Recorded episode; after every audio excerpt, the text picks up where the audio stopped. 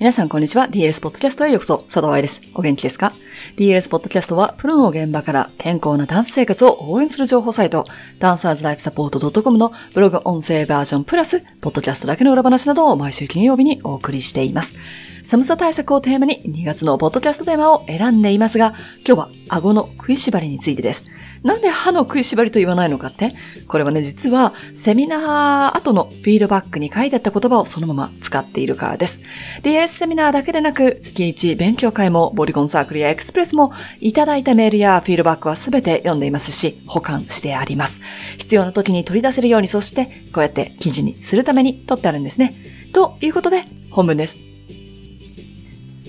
顎を食いしばってしまうダンサーへ。何を隠そう、私も歯を食いしばる癖があります。何か重いものを持ってるわけではないんだけれども、癖なんだろうね。こうやってブログを書いていたり、インスタストーリーを作っていても気づくと歯を食いしばってることがあります。顎を含め首周りに力が入ってしまう理由は他の記事で説明しているので、そちらも読んでください。今日はどうして力が入ってしまうのかではなく、じゃあ何をしたらいいのの方に行きたいと思います。なんで歯を食いしばるではなく顎をと書いてるかというと、質問をくれた人がそのような言い回しだったからです。深い意味はございません。顎を食いしばる筋肉、咬筋。噛む筋肉と書いて咬筋。こいつが歯を食いしばる原因となっています。エラが張るなんていうことも、この筋肉が成長してしまうから。ここにボトックスを打って緊張を和らげることで顎が開きやすくなるという人もいます。特にボーカル系で問題がある人やオペラ歌手など、顔の筋肉の柔らかさがパフォーマンスのクオリティに影響する人たち。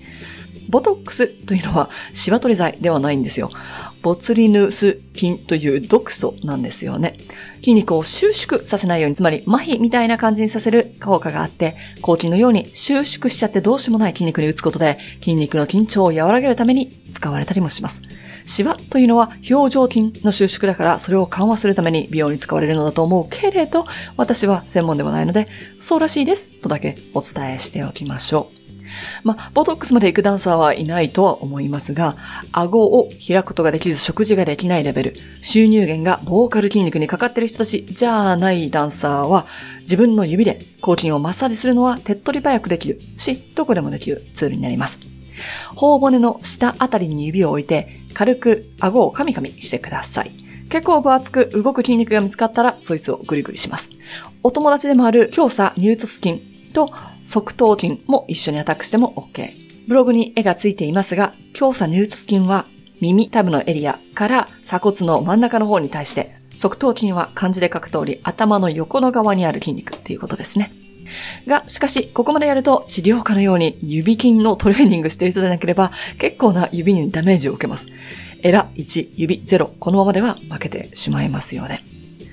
側頭筋から後筋まで顔の横側にある筋肉をマッサージボールでグリグリするという方法もあります。いろいろな方法がありますが、私はうつ伏せになって胸の下にタオル、かまくら、何かを入れて首だけ横向きにする。そしてマッサージボールの上に頭を乗せるというのが一番楽で好きです。そうそう、できれば足裏マッサージした後のボールはやめてくださいませ。 DLS で使っているマッサージボールを薄めのタオルでくるむとか、ハンカチを上に乗せるなどしたら衛生的ですし、イガイガが顔につくのも減らすことができます。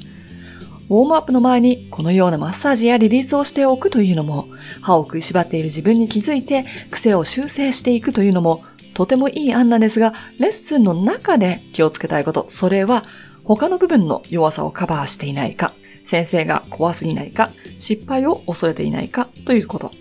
最初の2点は首の力みの記事で書いたので、今回は省略して失敗を恐れていないかを考えてみましょう。いいんですよ。バランス取れなくても、ピルエットで失敗しても、アダージオでグラグラしてしまっても、そのための練習場所がレッスンなんですから。結果を求めるのではなく、プロセスが大事なんですよね。バレエの世界だけではないけどさ。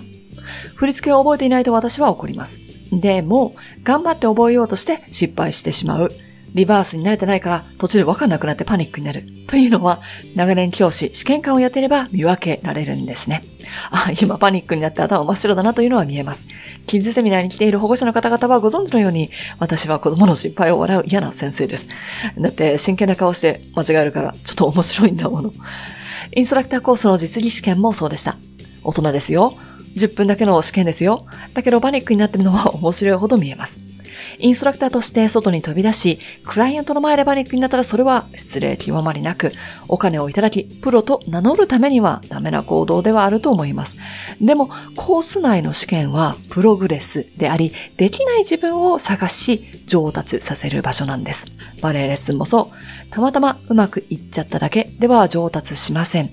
できる限り準備をしてからレッスンに挑み、間違えて失敗してそこから学ぶ。それを繰り返すから上手になるんです。そしてそれには時間がかかります。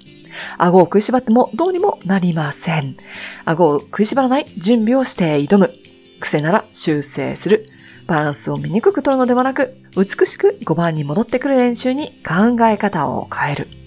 プログレス、ノットパーフェクションなのでございます。いかがでしたか？皆さんも顎、歯とか顔の筋肉をこうギュッと縮める癖がありませんでしょうか？皆さんが気づかないうちにこのように筋肉を固着させていることがありますので、体の声を聞いて、癖だからとか性格だからと放っておかないようにしてくださいね。ではまた来週のポッドキャストでお話ししましょう。ハッピーランシング、佐藤愛でした。